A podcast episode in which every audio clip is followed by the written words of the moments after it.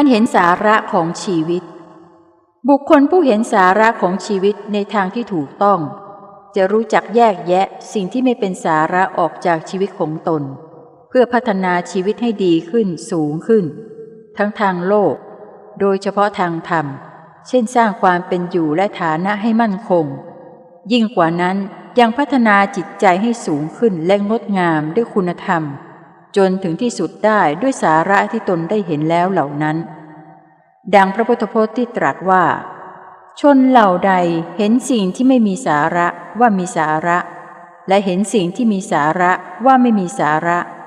ชนเหล่านั้นชื่อว่ามีความดำริผิดเป็นทางปฏิบัติย่อมไม่ประสบสิ่งที่มีสาระ